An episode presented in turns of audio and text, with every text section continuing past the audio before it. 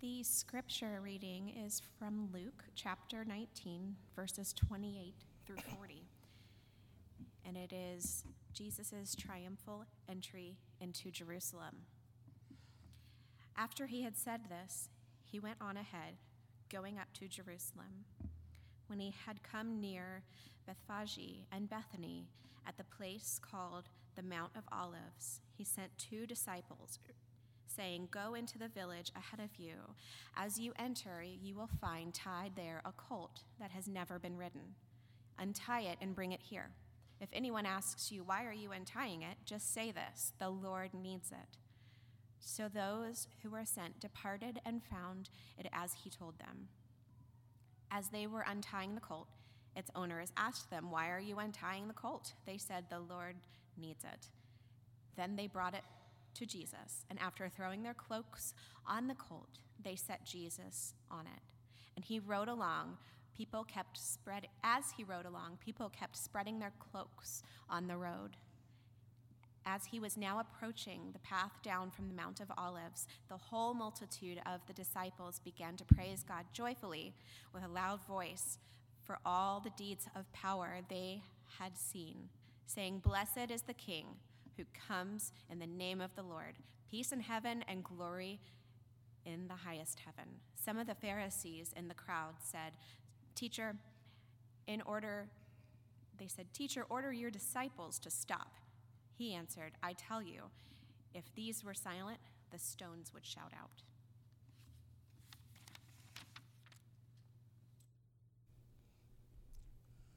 It's the beginning of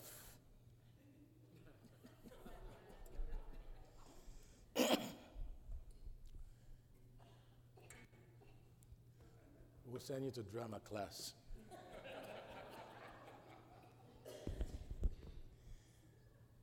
it's the beginning of Holy Week, a period of time that the church comes together in solemn reverence, thinking about Jesus Christ, knowing what Jesus Christ experienced many years ago. And he experienced everything during this Holy Week because of us, because of me, because of you.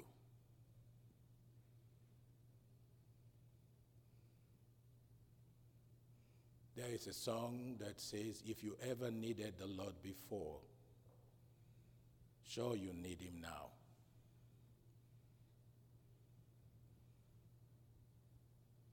There is a prayer hymn that we used to sing, the church. When the church was only traditional. And it says, I need thee every hour. Most gracious Lord, no tender voice like thine can peace afford. And the chorus says, I need thee, oh, I need thee. Every hour I need thee. Oh, bless me now, my Savior. I come to thee. If I had a good voice, I would sing it for you.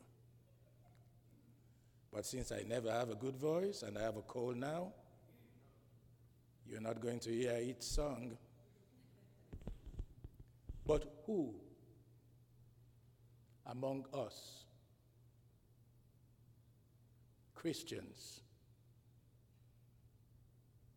who would say we don't need the Lord? because every day, every day when we wake up, if that is the only prayer we offer, it is good enough. the prayer that says, I need thee, Lord Jesus. When the baby wakes up in the morning, the baby looks around. and at times, the baby's sorry. ah, the cold is still there. When the baby wakes up in the morning, the baby looks around to see who is around. And when the baby doesn't see the person that the baby loves to be around, the baby demonstrates with his or her voice. And when the baby sees the person around, deep down the baby is saying, Don't you know I needed you? I need you. And then you see the smile. And that's the Christian life. We need Jesus. I need thee every hour. What is a need? A need is something that a person must have in order to succeed. You must have it. Because without it, that person will suffer physically, emotionally, mentally. A need is something you must have. We grow up with parents who try for us to understand there is a difference between a need and a want. A need is something you must have, a want is a choice. It is a desire which a person may or may not be able to get, to attain, to fulfill. Life will continue if a person doesn't if a person doesn't get what they want. I am sure when we were kids, we understood the lesson between a need and a want. A need is something you must have, a want, I can survive without it. Right? Life continues without a want. Wants are also individual. Every human being may have some of the same needs. But every human being will not have the same wants. Because wants depend on the person's environment, on the person's upbringing, on the person's background, on a person's viewpoint. We can exist without the fulfillment of our wants. but we cannot do without the fulfillment of our needs. It is not correct. Is it not correct that we all need to eat? We all need to eat. And some of us have already eaten something this morning. We need to eat in order to live.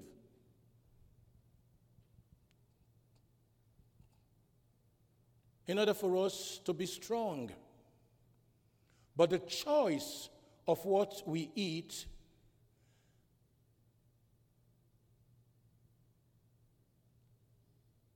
learns towards our wants. We can want pizza for breakfast, lunch, and dinner. We can want to eat only fruits or only veggies. We can want to eat caviar and expensive steak. Life will go on though if we don't get that.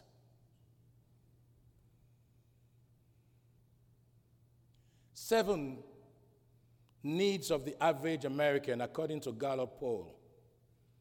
We as Americans, we need we have the need for shelter and for food. Shelter and food, we all. And every day we search for that. The need to believe in God's purpose for your life. And especially if we're Christians. What would God have me do?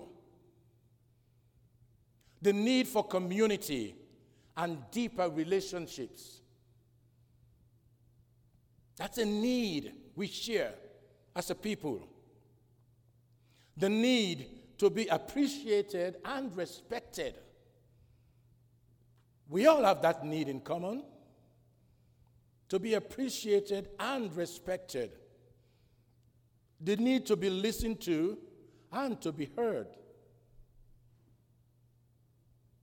We have that need in common. The need to feel one is growing in one's faith. Because we as Christians need to experience growth every moment of the day. That's a need we share. The need for practical help in developing a mature faith. I mean, we talk about Sunday school, we talk about Bible studies, we talk about praise team, we talk about United Methodist Women's, we talk about all these small groups developed within and around the church. They exist so that we participate in them to grow our faith every day. The baseball player doesn't get better as the season goes on without practice. So the baseball player goes for practice. That's their small group. Just like the church has a Bible study group, a praise team group, a youth group. That's our practice, to practice our faith. And so on, on that fourth Palm Sunday, Jesus made a conscious choice to enter the city of Jerusalem. It was not a mistake, it was a choice he made, a conscious choice to enter Jerusalem. And this was something he needed to do for the fulfillment of his earthly mission and the salvation of all of humanity. Because if he, not, if he had not gone to Jerusalem, his mission on earth would not be fulfilled. If he had not gone to Jerusalem, he would not have been betrayed, he would not have been crucified, he would not have died for the redemption of the world. So, for those two purposes, Jesus had to go into Jerusalem. What a beautiful scene we see depicted in the story of Jesus' triumphant entry into the holy city of Jerusalem. You listen to the scripture read to us this morning. It's a lovely story, a magnificent story. After the story is read, there really isn't much left to say. The plots, the movements, the atmosphere, the emotion, they are all here in the biblical account. In fact, it is high drama at its best. Jesus is coming into Jerusalem. But once, once you've said all of this, you have to add that Palm Sunday is a terrifying day. I mean, I mean, I mean, listen to all the people, the, the crowd shouting Hosanna, the palm branches on the, on, the, on the streets of Jerusalem, and people were so happy. But after all is said and done, my friends, you calm down. And more so because you know the rest of the story, you know that Palm Sunday is a terrifying day. We cannot escape the terror of the passage. We cannot avoid the dark and sinister events that follow Palm Sunday. An innocent man is about to undergo what to me was a show trial, mocked, beaten, and crucified. And it's even more shocking because we know that God is involved in this plot. God is involved in this plot. God knows it's going to happen because it's a part of God's plan for the salvation of humankind. God is involved in it. And sometimes we go through life thinking that God is only involved in that which is good. No! God is involved in everything. I'm not giving credit to anybody else but to God. He sees all, He knows all, He understands all. God is involved in this plot. Jesus, you have to go into Jerusalem. Jesus, there will be a trial. Jesus, they will beat you up. Jesus, they will mock you. Jesus, they will crucify you. Jesus, you will die for the sins of the world. God is involved in it, my friends. The day begins with Jesus telling his disciples to go into the city of Jerusalem. Listen again to the scripture. After Jesus had said this, he went on ahead, going up to Jerusalem.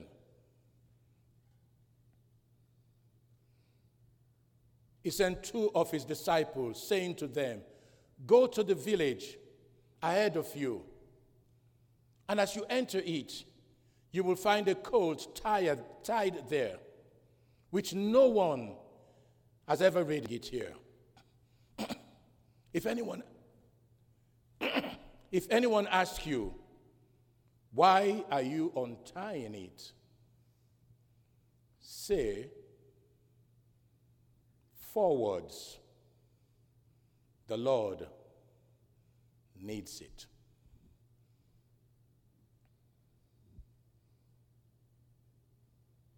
Not that the Lord wants it. The Lord needs it.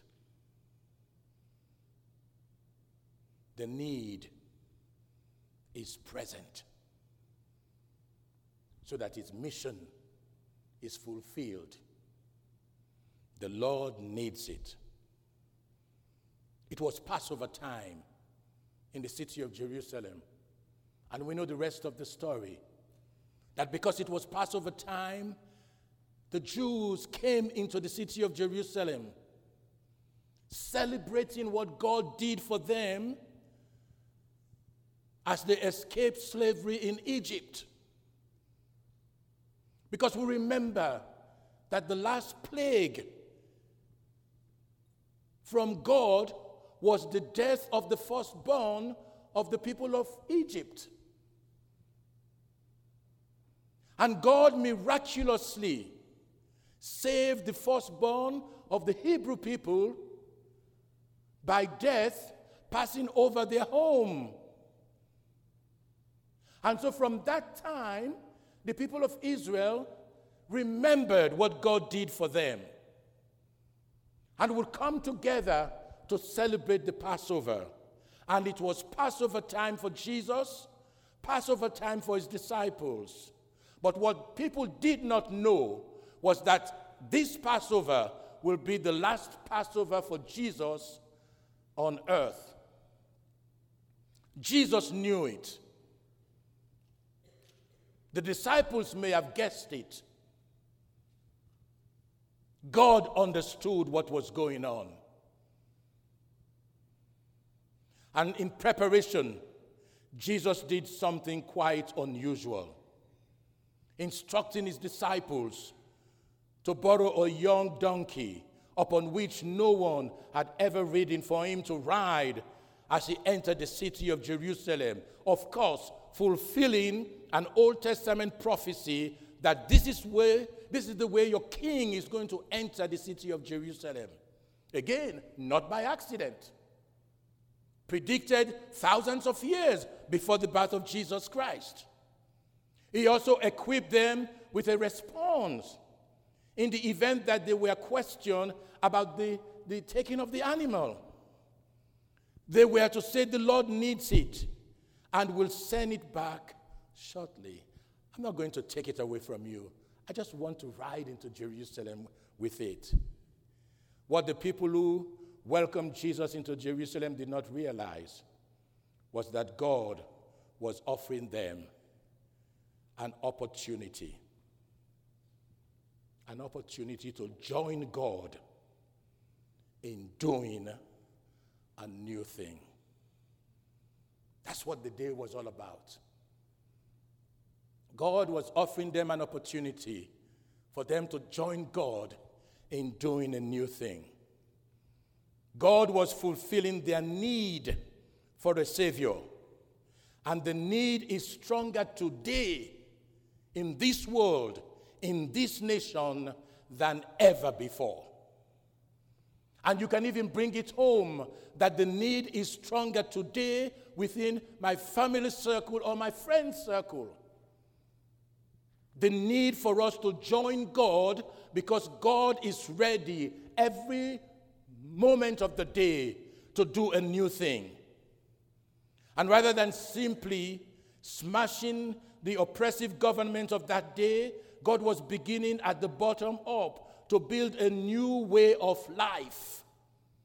That's the significance of the day, my friends. It's not just the palm and the clothes and every hosanna. No, God is ready to do a new thing. Are you ready to join God in doing the new thing? I am ready to join God, my friends. God was starting with a small group of men and women that will grow person by person through the ages until it transcended all the governments of this world. That group now number in the millions, and it's still growing. And Church of the Cross United Methodist is part of that group. And if the church is a people, then you are part of the group. And if you believe that, say amen. You are part of the group, my friends. And that group, my friends, is building hospitals all over the world and universities and schools. That group, my friends, is healing the wounded and setting at liberty captive people all over the world. It is bringing people from darkness into light. That's the, the mission of the church. And God, doing this new thing, is still asking you, are you ready to join the crowd so that we can do the new thing together? Palm Sunday is a reminder that Jesus confronted Jerusalem with a decision. And Palm Sunday means that Jesus confronts you, each of us, with that same decision today. Some of us have heard times deciding with crowds, and we want to be in the crowd. The large crowd of bystanders who watch the parade, or the small crowd of participants who march with Jesus. So you have to choose, my friends. Do you want to be with that large crowd of bystanders? Did not know that God was doing a new thing? So I can join the group? Or do you want to join those who participated in the, in the new thing that God was trying to do on that first Palm Sunday? My friends, almost every person in this, in this nation believes in God. But how many people really put God first in their lives? How many of us put God first in our lives? How many of us wake up in the morning and say, God, I need you? I need you. Palm Sunday helps us understand that Jesus confronts us with a choice, a desperate choice. Do you have a need for Jesus as your King? Do you have a need for Jesus as your Savior? Don't celebrate Palm Sunday if you can't answer the question. There is a need. Do you have a need for Jesus as your King? Do you have a need for Jesus as your Savior? It has been suggested, this is not original, it has been suggested that if our greatest need had been information, God would have sent us an educator. If our greatest need had been technology, God would have sent us a scientist. If our greatest need had been money, God would have sent us an economist. If our greatest need had been pleasure, God would have sent us an entertainer. But our greatest need was forgiveness. So God sent us a Savior. Amen? God sent us a Savior. And this is why the crowd keeps shouting, Hosanna!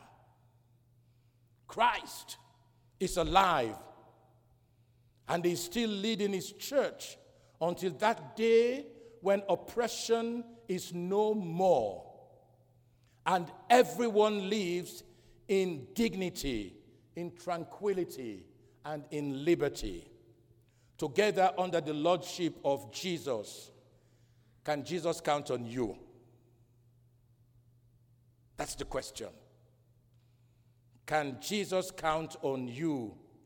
Are you ready to join in the parade of willing people? Because a lot of us can shout Hosanna. But the key is do you believe in the King of Kings, Jesus the Christ? D.L. Moody aptly observed he says, We may easily be too big for God to use, but never too small. Never too small. And God is ready to name and to enlarge His kingdom. Because the good news about God is, is that He doesn't want any of us to perish.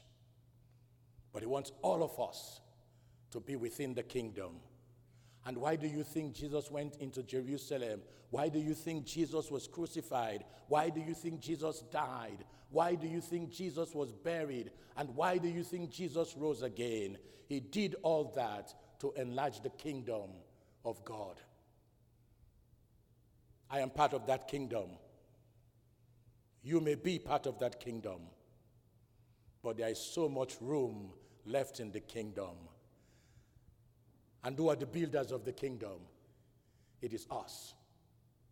One by one, inviting somebody, sharing your testimony, and telling them about the goodness of God in your life, and inviting them to join the parade. The parade that says, Blessed is he who comes in the name of the Lord. The parade that says, I believe in the Lord Jesus Christ. Therefore, I accept him as my Savior. Do you believe in him this morning?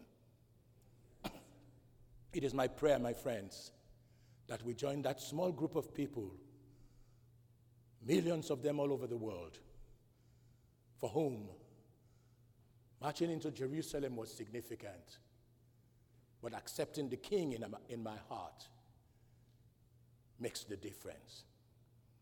The hymn says, I need thee every hour, most gracious Lord. No tender voice like that can peace afford. I need thee. Oh, I need thee. Every hour I need thee. Oh, bless me now, my Savior. I come to thee. Come to Jesus.